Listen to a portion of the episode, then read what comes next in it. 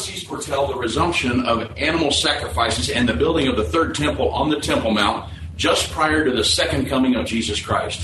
Will the five rabbi approved red heifers that arrived in Israel last Thursday fulfill this prophecy? We'll talk about this and many other topics from a prophetic perspective on this edition of End of the Age.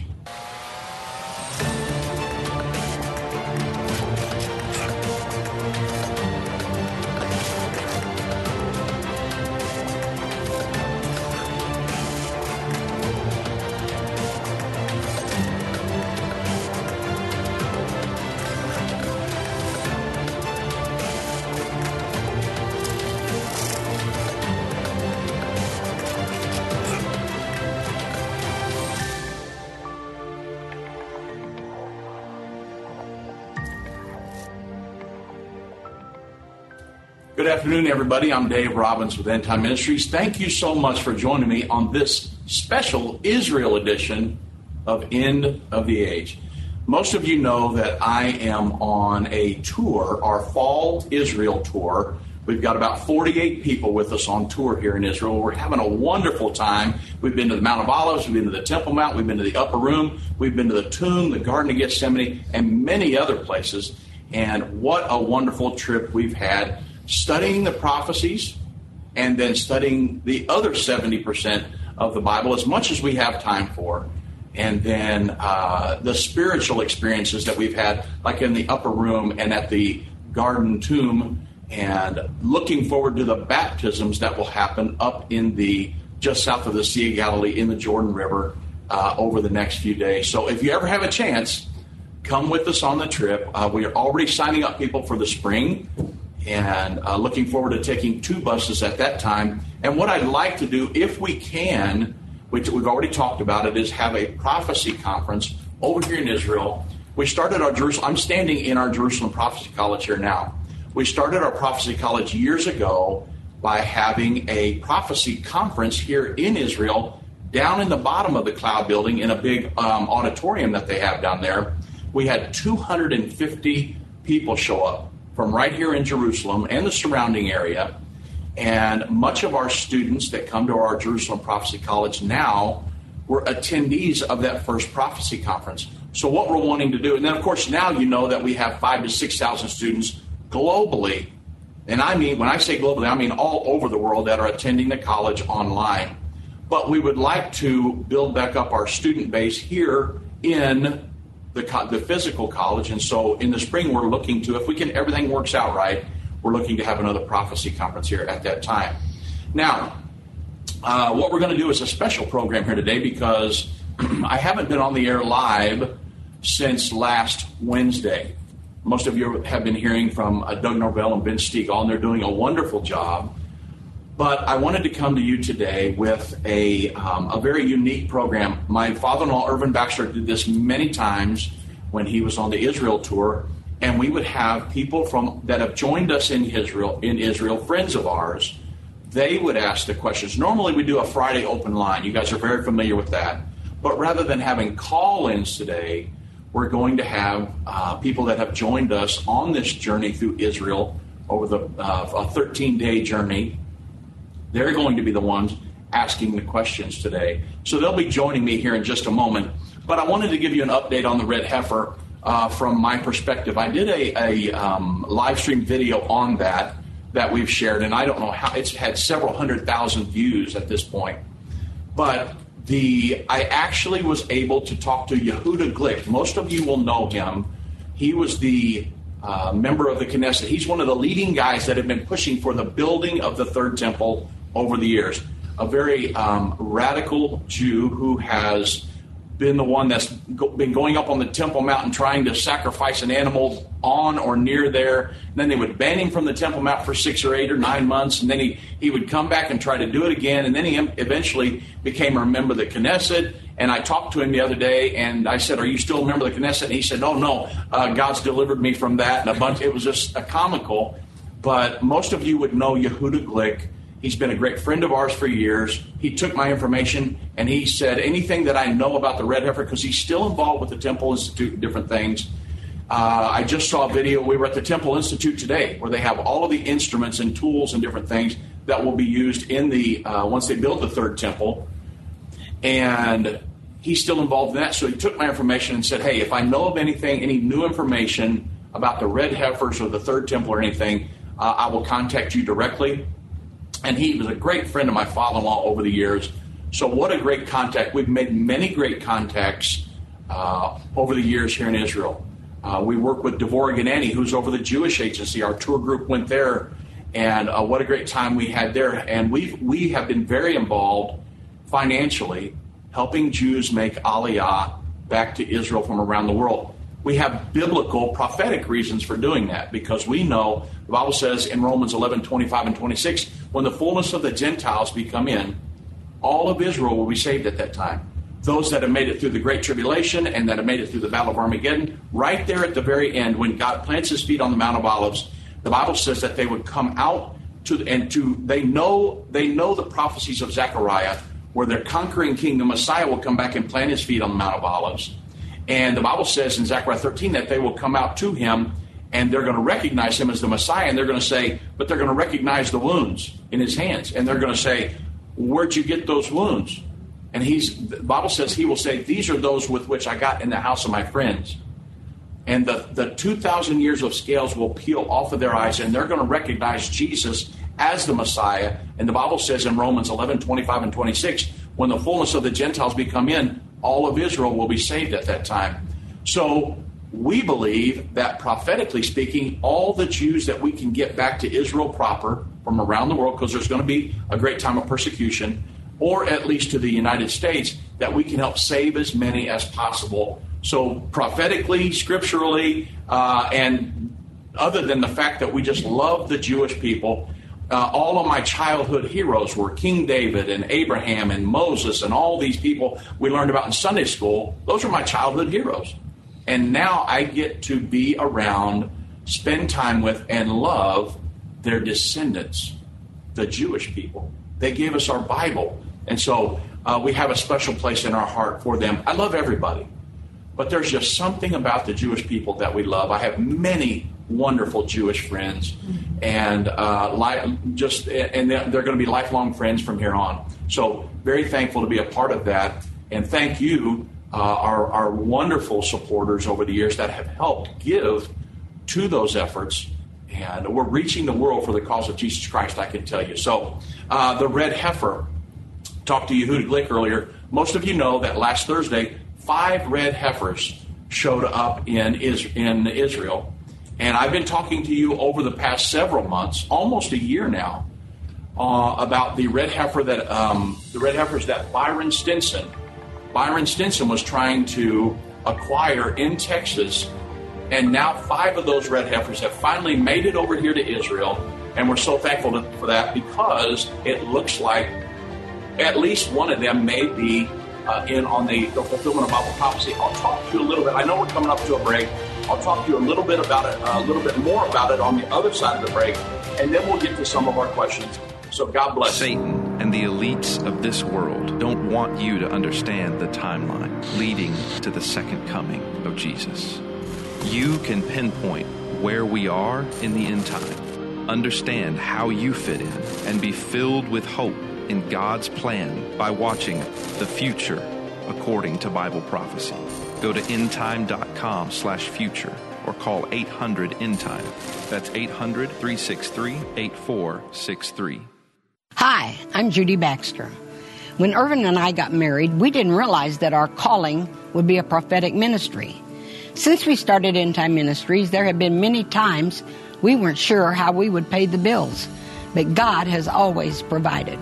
We started with the magazine, then went on radio and TV, and now we have the Jerusalem Prophecy College in Israel and online and End of the Age Plus. The mission has always been to reach people with the gospel of Jesus Christ and the end time message.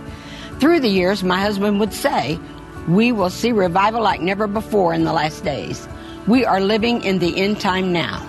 Thank you for walking this journey with us and continuing in prayer. You are part of the team. Thank you for your generous support.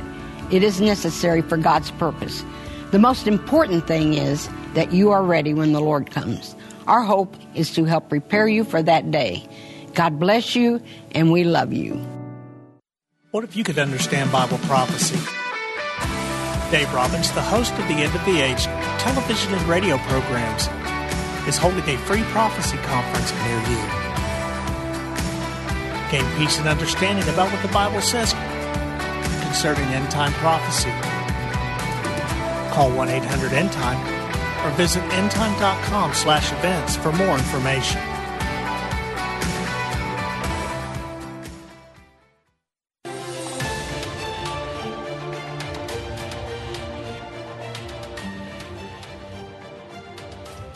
Welcome back, everybody, to our special Israel edition of our uh, open line session. Here is what it's going to be. We're going to have questions from our tour guest. We're on a 13 day journey through Israel. We started in Jerusalem. We're going to end up up in Tiberias near the Sea of Galilee, where Jesus did most of his miracles and spent most of his time. And so uh, we will have this, the people that joined us on our tour group, they'll be asking the questions today. But I want you to know one more thing about the red heifer, the red heifers that showed up, is that a lot of you never saw that in the mainstream media.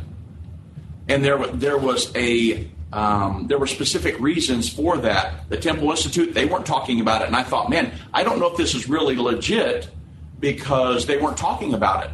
And they're the ones that were over. They were going. They were the ones that were sending delegations of rabbis over there to test and to uh, inspect the red heifers but they weren't talking about even on their website or their Facebook page.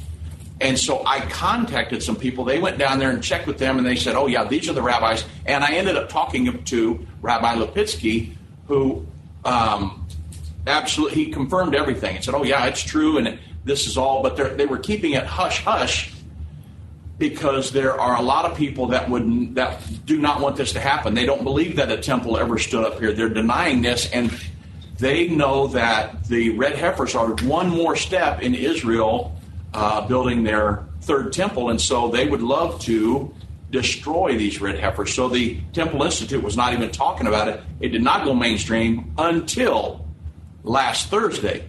Then, when they showed up on the dock in Ben Gurion Airport, they made all the speeches. Many of you, if you saw the video that I did or that Doug and Vince have been talking about, they did all the speeches. It was big pomp and circumstance, and they were video and everything. And now I have articles today from most of the major news sources in Israel. I have one from the Jerusalem Post. Many of you would recognize that. From Texas to Israel, the title says, Red heifers needed for the temple to arrive. And so now everybody in Israel, when I talked to Yehuda Glick, the other day on the way to the Temple Mount. He was like, "Oh yeah, I know about the red heifers. I've known about that for months." And I'm like, "But nobody said anything. It was on purpose." Because now they they came in. I tried to get our tour group. I talked to Byron Stinson, who's over the project, great friend of mine. I said, "Hey, I've got. To, we're coming. We're going to be in Israel. I want our tour group to see the red heifers." And he's like, "Oh no, nobody's going to see. Very few people. They're going into quarantine because when you bring cattle or livestock into another country, They've got a quarantine for so many days, and then they will be dispersed to undisclosed locations. And I'm like, I totally understand. But my tour group, they're they're just going to be up in arms because they wanted to uh, to see these as much as I did. I've already seen them. I saw them when they were in Texas, but it looks like it will be the next tour group that will get to see them, not this one. And, and uh, that um, you guys can blame Byron Stinson and the Temple Institute for that, but I'm sure you understand the reason. But uh, they're going mainstream now, and it's happening I'll be going. I'll be talking to Jim Bakker, and then when we get back, we'll possibly do a program on that. And a lot of other people are wanting to know about it.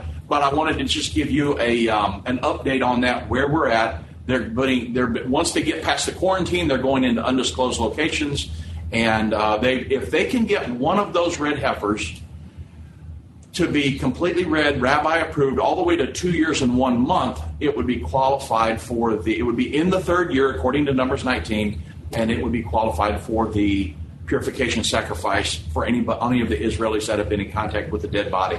So, just want to give you an update on that. Now, I've got lots of articles. We could talk about world government, world religion, precursors of the mark of the beast, uh, efforts towards. Right now, they're in the UN General Assemblies going on at the United Nations, and Yair Lapid, who is the uh, kind of like the acting prime minister of Israel right now until the elections, he is i've read in the news today where he's going to be speaking at the united nations and he's going to be advocating for a two-state solution Most of you that have followed us for years, you understand the peace agreement that's going to be signed to start the final seven years to the second coming of Jesus Christ and the Battle of Armageddon.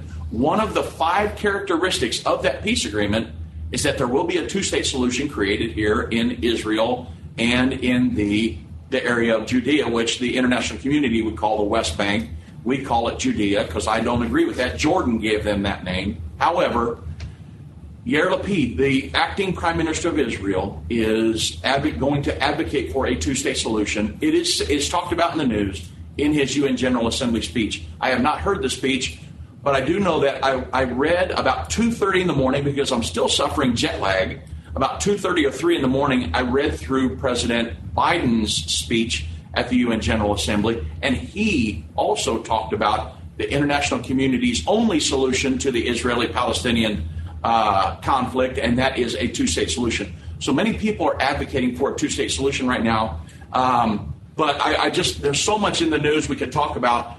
However, on today's program, it's very special. We have 48 people that came with us to Israel, and they have some questions that they would like to ask. And so I know that the Q&A is one of our most popular programs every week, Friday Open Line.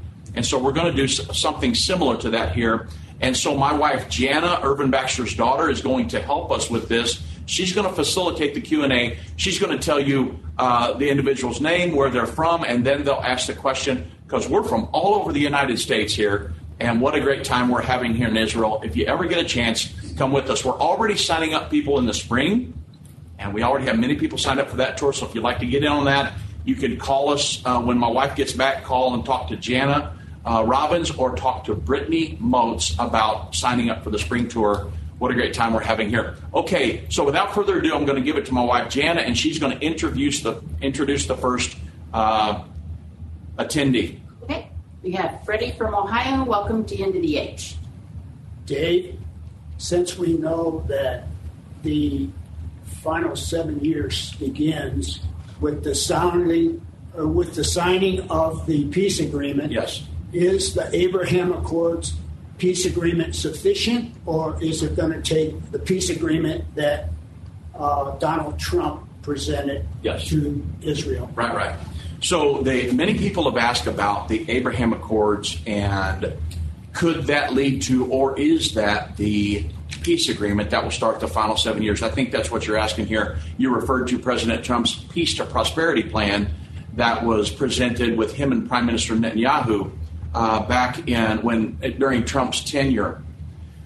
The Abraham Accords, what led to that when Donald Trump came into office, he said one of the main things that he would like to do is to get an Israeli Palestinian to, to, to get a peace agreement done and to solve that conflict once and for all. Of course, many presidents ahead of him tried to do that and they failed.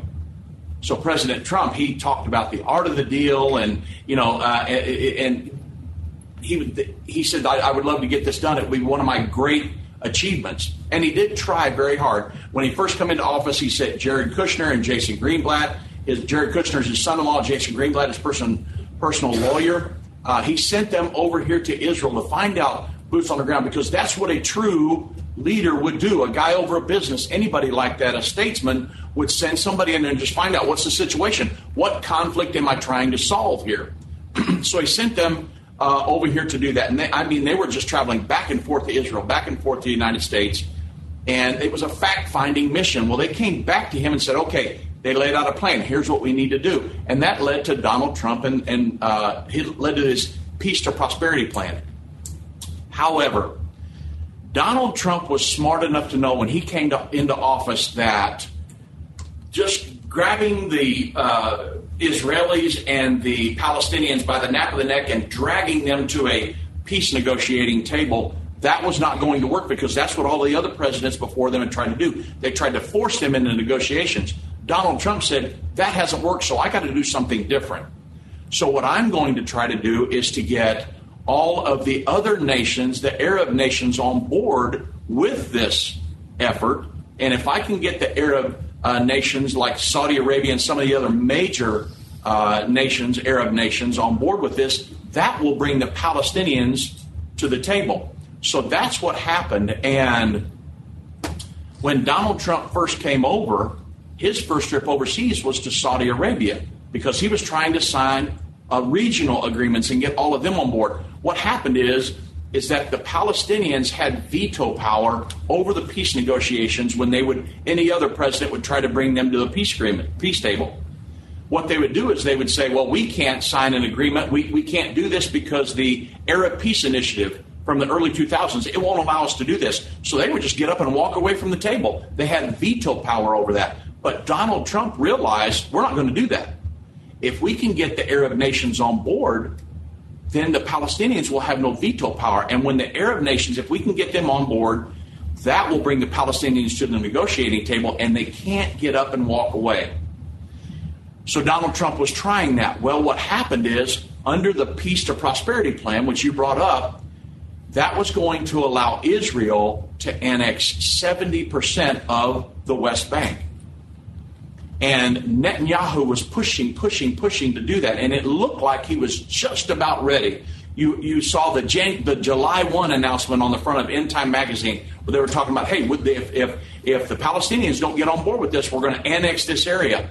Well, the leader of the United Arab Emirates, they had been talking to Donald Trump because remember, and Jerry Kushner and Jason Greenblatt, because Donald Trump was trying to get this regional agreement established. They've been talking to them. And so the leader of the United Arab Emirates, I can't pull his name right now, but the leader of the United Arab Emirates said, hey, they're fixing to annex that land. We can't let them do that. So we are willing to normalize relations with Israel if they will pull that annexation off the table. Well, Prime Minister Netanyahu, he saw the benefits of normalizing relations with all these Arab neighbors around uh, in the Middle East. So he said, okay, we're willing not to annex in order to normalize relations with the United Arab Emirates. Well, you know now that many nations decided to normalize uh, relations with Israel, and it has had great economic benefit.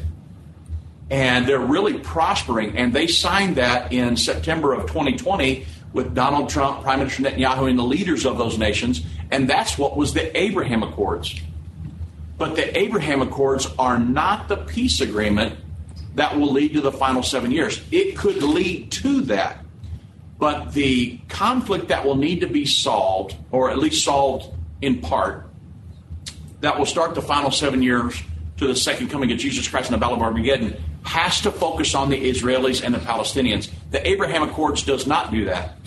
It deals with economic relations and different things, normalization between Israel and those other Arab nations but it hasn't dealt with the Palestinian conflict yet. That's why Joe Biden, Yair Lapid, and many other leaders are talking about the two state solution because that deals right with the Israelis and the Palestinians.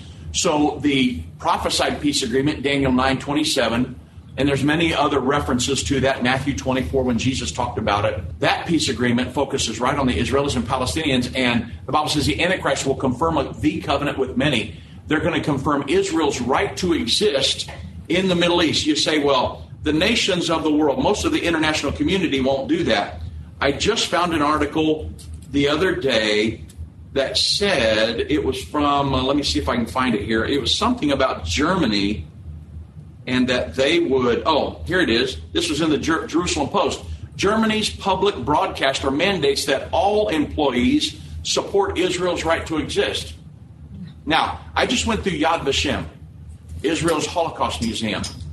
And to think that Israel, to think that just uh, you know what, just just under hundred years ago there was the Holocaust, and now you've got Germany's public broadcaster that's mandating that everybody support Israel's right to exist. Think about the big bridge that we've come across to get to this point.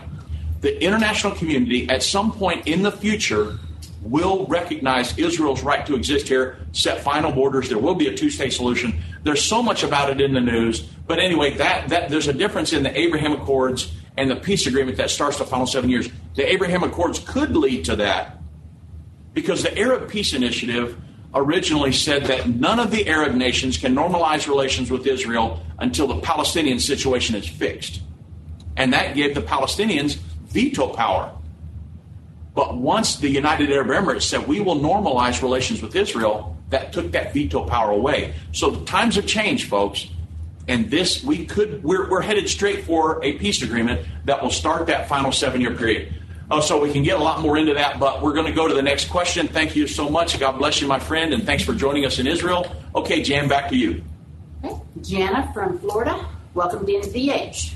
In Revelation 9:14, it says, saying to the sixth angel, which have the trumpet, loose the four angels which are bound in the great river Euphrates. And the four angels were loosed, which were prepared for an hour, a day, and a month, and a year to slay the third part of man. If you go to a world map, you know that the northern Euphrates River is just south of the Black Sea, and that's just south of Ukraine. Right. Do you think it's possible that those could be loosed, and what we're seeing right now could be the catalyst to begin World War III? So let me bring everybody on that's watching us here and listening to us um, in on the conversation. Jana asked about not not my Jana, but another Jana. Uh, they're both Jana Banana, and so uh, another Jana came with us on the tour, and she asked about World War III, the sixth trumpet, Revelation nine, verse thirteen through twenty-one. The Bible says, "Loose the four angels bound in the great river Euphrates." And when those angels are loosed, their mission will be to kill one third of the world's population. The Bible says, loose the four angels bound in the great river Euphrates, or to kill one third, all part of mankind. And her question is, could those four angels be loosed since it's just south of Ukraine? They go up into Ukraine and Russia, and that be the catalyst that would launch us into World War III. I know we're coming up to a break, and so we'll get back into this question and hopefully answer that the best I can on the other side of this break. So God bless you all. Thank you for joining us. And we've got more to come after the break from Israel. God bless. Whether it's a global pandemic, threat of war, or floundering economies, end time events are happening around the world every day. How can you have peace in a world of such great uncertainty? With the End Time Magazine subscription, you can gain a deeper understanding of current events and its prophesied repercussions. End Time Magazine's exclusive content and prophetic insight allows you to understand where we are in the end time. It will give you peace when horrific news and events happen. When you subscribe today to End Time Magazine for 12 months for just $19.99, you can have hope for the future because you will understand what the Bible says about the time we are living in. You'll get access to exclusive articles like the prophesied American Israeli Alliance, End Time Do's and Don'ts, and Could School Choice Save America? Subscribe for you or a friend right now. Go to endtime.com or call 1 800 End Time. That's 1 800 Endtime. The symbols and prophecies within the book of Revelation have perplexed Christians and unbelievers around the world. In his final work, Revelation, The Unveiling of Jesus Christ Part 2, the late Irvin Baxter unlocks the mystery of the book of Revelation with in depth analysis and commentary like you've never heard before. These comprehensive study tools, available for $299, will deepen your biblical understanding. Don't miss this special offer.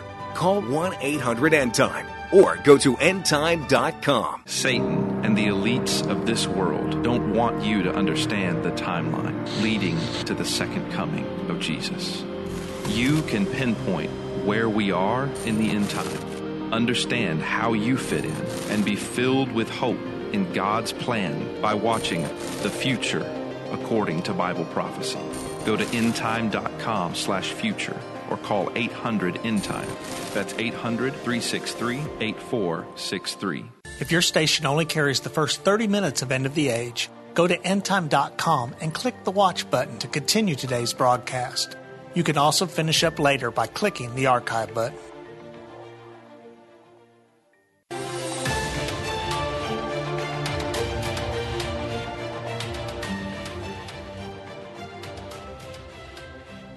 Welcome back, everybody. We're here in Israel. We're doing a special segment. We brought 48 people with us to Israel. We're taking questions from the students here. And so Jana has asked a question. Revelation 9, verse 13 through 21. You know what we teach about the sixth trumpet war. The first five trumpets have already occurred. And we're staring the sixth trumpet war right in the face. It's going to be World War III. If you look at World War I, about um, just over 8 million people were killed in World War I. World War II, uh, about just over 52 million people were killed in World War II. The Bible says this war will kill one third of all the population of the earth. And so it's going to certainly would be a World War III situation. And Jana's question was The Bible says, Loose the four angels bound in the great river Euphrates. The river Euphrates is housed in four nations Turkey, Syria, Iraq, and the final borders between Iraq and Iran, where the Tigris River and the Euphrates River meet, it forms the final border of Iraq and Iran. So there's four nations that the Euphrates River is housed in. Loose the four angels bound in the great river Euphrates, for to kill a third part of mankind, and also there's going to be a 200 million man army that participates in that battle. Now, when the Russia Ukraine situation, when that conflict kicked off, I mean, people everywhere were saying this is World War III. And I understand Vladimir Putin is now uh, threatening nuclear weapons. Horrific situation. He's threatened to use l- nuclear weapons in Europe. But I want you to understand what the Bible says about Europe and Russia because it helps to answer this question. Her question was Could the four angels, when they are loosed, could they could they go up into the Ukraine Russia situation and that be World War III? I'm of the opinion that the answer is no. Because the Bible says that the it, because of this prophecy, we believe that the World War III will originate in the Euphrates River region. And because of, it says, let the four angels that are bound there be loose. So I watched the Iran situation, the Syrian civil war. We watched all those for years it could originate there, and then you understand that Russia and China, they're talking about Russia, China, and Turkey right now have formed an alliance with Iran. Just as much as the United States is allies with Israel, and we would come to her defense, if we were to kick off a war with Iran, that's going to bring in Russia, China, because uh, China just signed a 25 year economic and military pact with Iran just a couple years ago to work with them militarily if something happens. And so it's very important that we understand all of these ties. But as far as prophecy goes, we know that Europe will be intact and Russia will be intact all the way through the end time because Russia and the European nations and some of the Middle Eastern nations will lead the attacks against Israel at the Battle of Armageddon.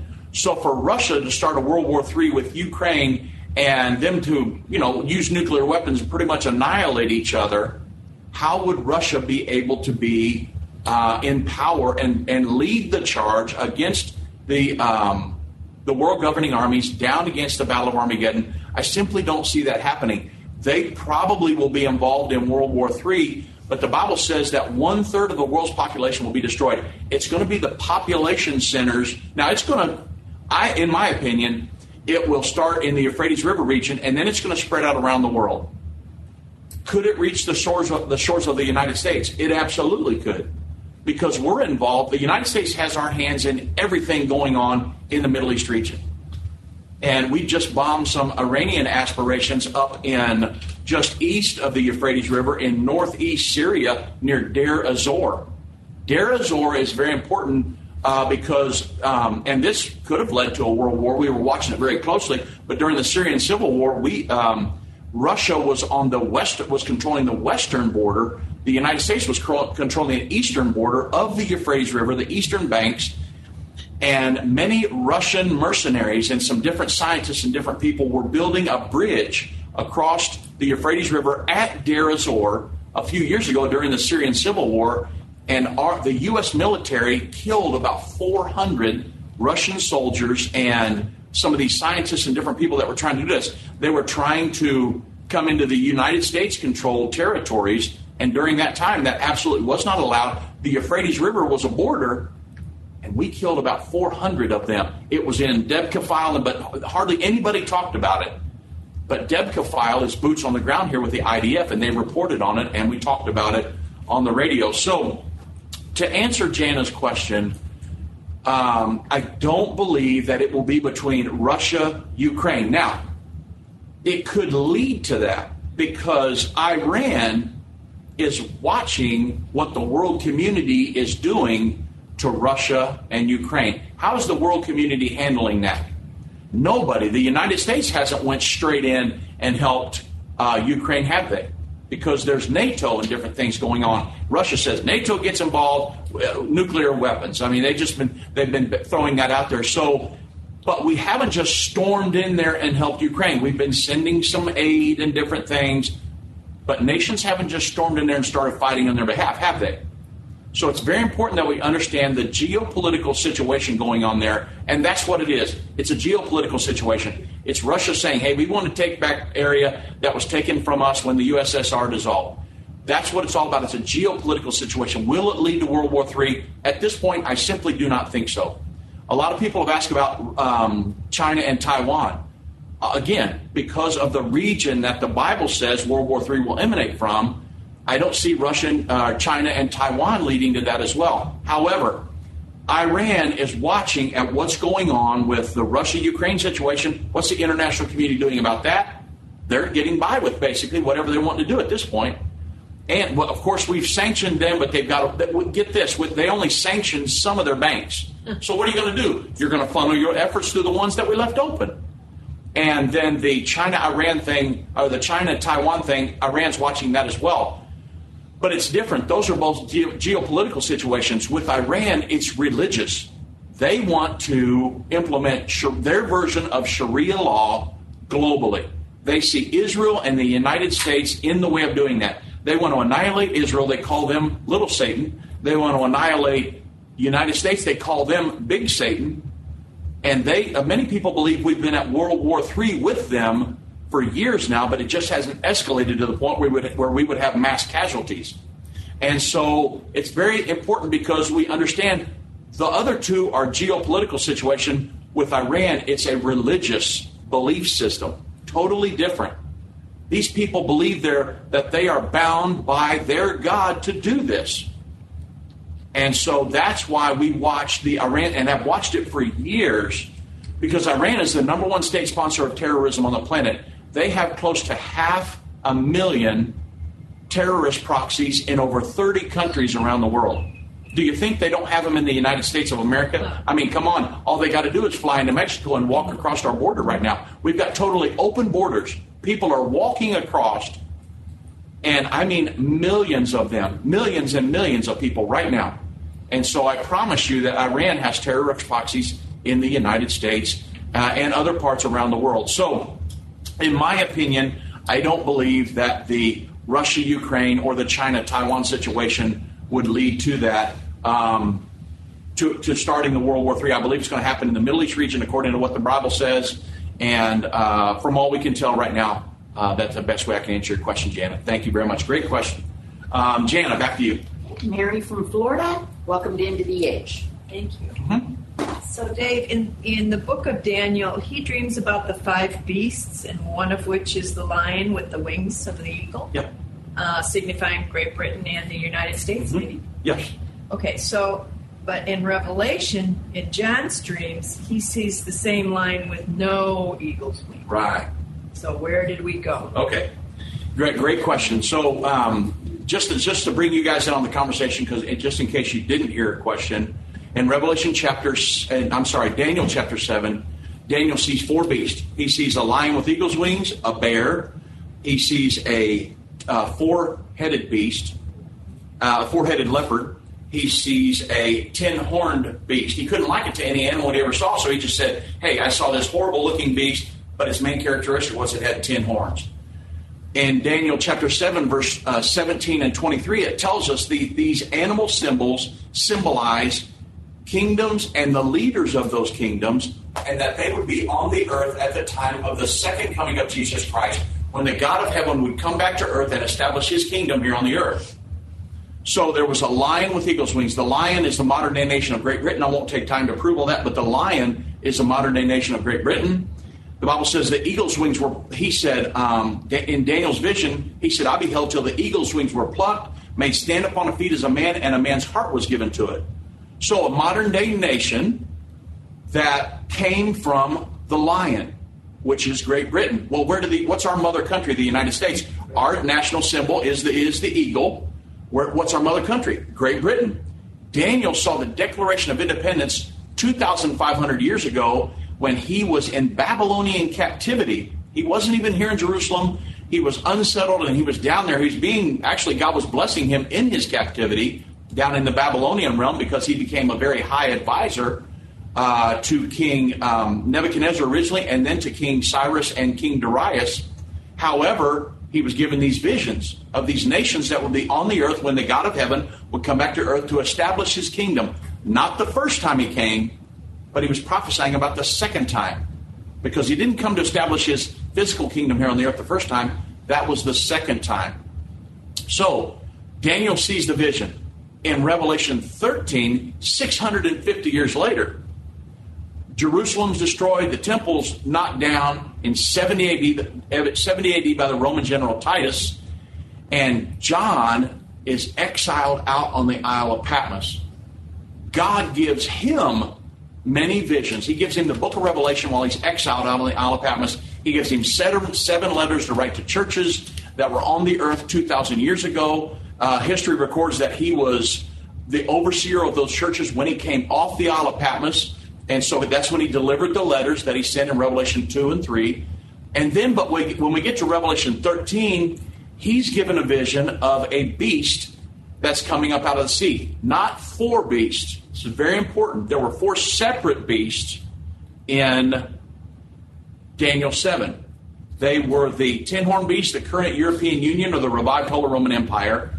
They were the lion with eagle's wings, Great Britain, the United States. They were the four headed leopard, which is Germany. And then it was the um, bear, which is Russia.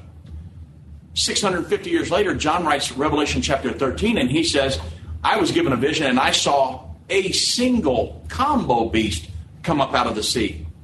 And it had ten horns. And it was a seven headed, ten horn beast. It had the body of the leopard, which lets us know Germany would be involved in this uh, effort. It had the feet of the bear, Russia. It had the mouth of the lion, Great Britain. And it had the ten horns of the ten horn kingdom, symbolizing the European Union. And the Bible says that the dragon gave it its seat power and great authority. The dragon in Revelation 12 9 and Revelation 20, verses 1 and 2, tells us that the dragon is Satan. And the Bible says that this one of the heads of this beast would be wounded nigh unto death, but the deadly wound would be healed, and all the world would wonder after the beast. Well, we know now, looking back, remember the nation, the animal, the heads represent nations. So it's telling us that one of the nations would be wounded nigh unto death, the wound would be healed, and as a result of that, that event would be the catalyst that would launch us into a new world order or a world governing body. And so, uh, man, don't you just love these breaks, everybody? Uh, so I tell you what I'll do. Uh, I'm gonna I'm going to finish answering answering her um, her question on the back side of the break. But I want to say God bless you. Thank you for listening to us. If you ever get a chance, come to Israel with us. We're having a great time call in, ask for my wife Jana, or ask for Brittany. They can sign you up for the spring tour. God bless. I've been part of the End Time family from the beginning over 30 years ago when my parents, Irvin and Judy Baxter, began ministry from the recliner in our living room. My name is Jana Robbins. I have the pleasure of connecting with our incredible partners every day. End Time is a small nonprofit that runs a high traffic website, a daily TV and radio show, the Prophecy College in Jerusalem, and more. Although we have less than 30 team members, we are able to serve tens of millions of people each month. We survive on the goodness of God and donations averaging about $50. If everyone hearing this message gave $22, our financial needs would be met for the year. If you only give to one cause per month, please consider partnering with End Time to help get the message of our soon coming King out to the world. Call us at 1 800 End Time to give today or go to endtime.com to become a monthly or one time partner.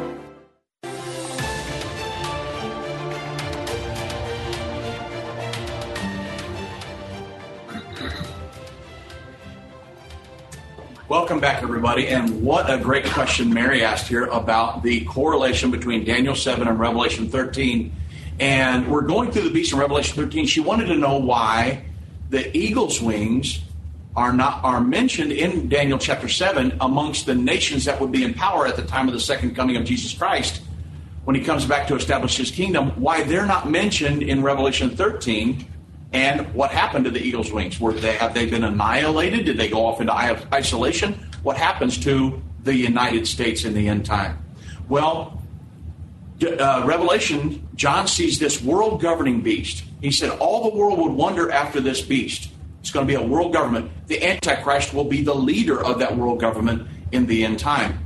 So it had the body of the leopard, Germany, the feet of the bear, Russia, the mouth of the lion, Great Britain, the ten horns of the ten horn kingdom, the European Union, and the revived Holy Roman Empire. Those are the entities that will be major players in the end time world government. What happens to the United States? Now, I'm not going to go into the healing of the deadly wound. I want to answer her question here. What happens to the eagle's wings?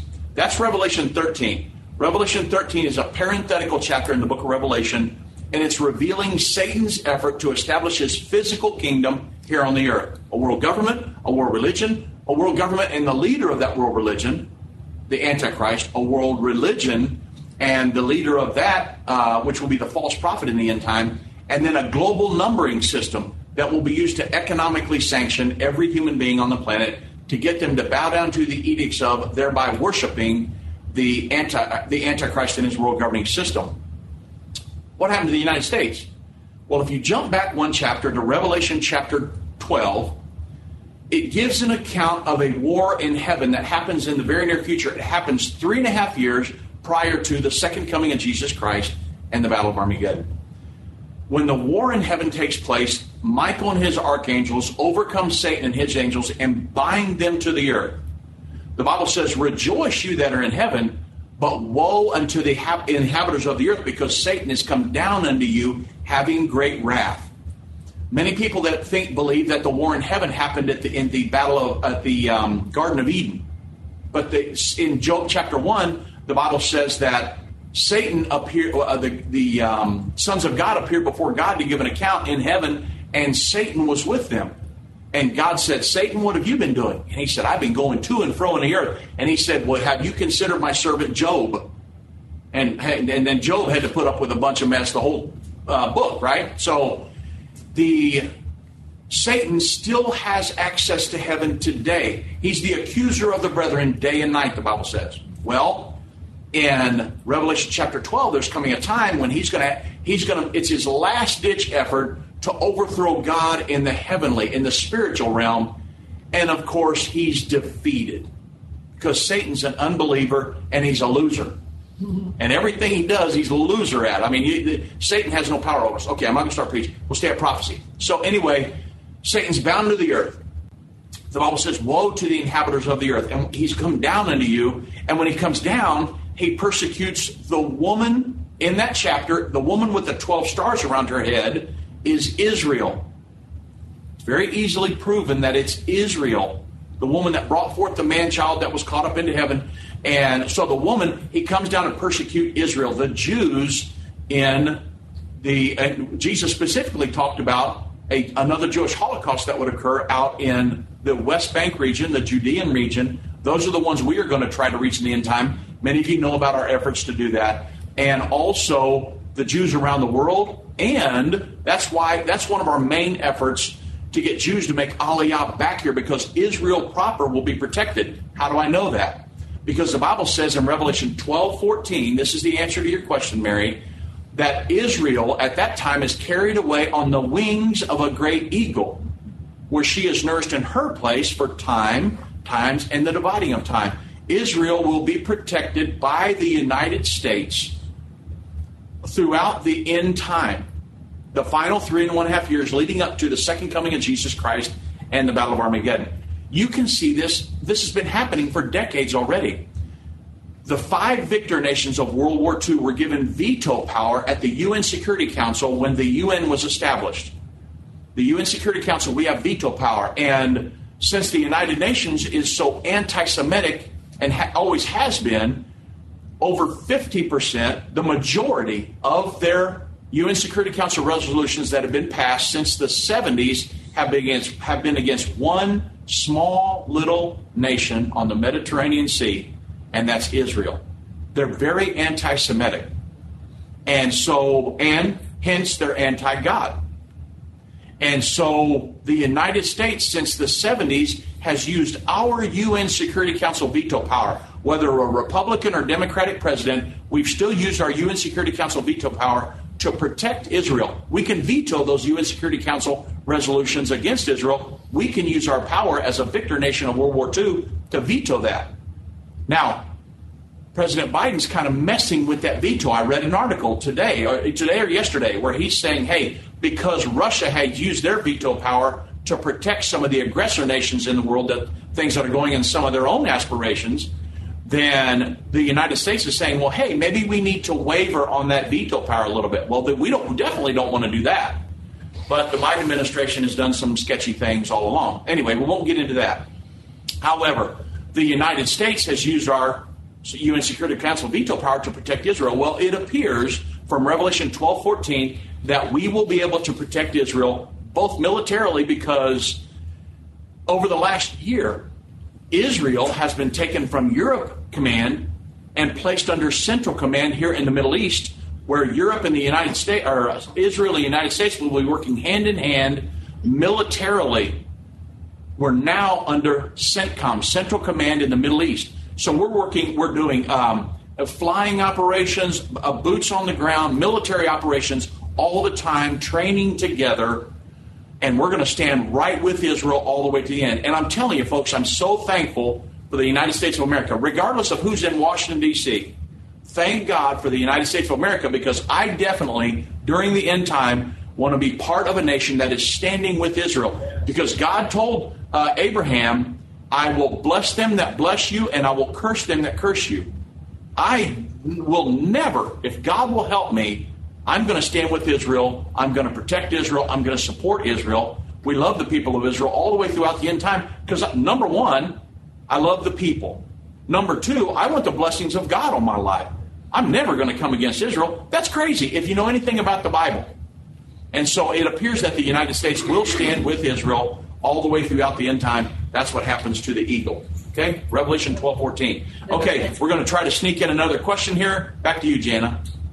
Mark from, sorry, Minnesota. Minnesota. Yeah, Mark. Welcome to End of the Age. All right. Hey, Dave, I have a question regarding the role of the red heifer in the sacrifices. So once the daily sacrifices start, will the Jews need to sacrifice a red heifer every day? Or is the red heifer part of a separate sacrifice? Right. So in um, that's a great question, Mark. Thank you. It, the in Numbers 19, the red heifer sacrifices is given to um, purify anybody in Israel who has come in contact with a dead body, whether they walked by a graveyard. So pretty much just about all of them. Whether they've walked by a, a graveyard, or they've been to a hospital, or they have been to a funeral, or anything like that God um, instituted the sacrifice of a red heifer as a purification sacrifice for the nation of Israel during that time. And there are many rituals and things they went through. I won't go through that. But um, Numbers 19, if you want to read about it in detail, Numbers 19, verses 1 through 22.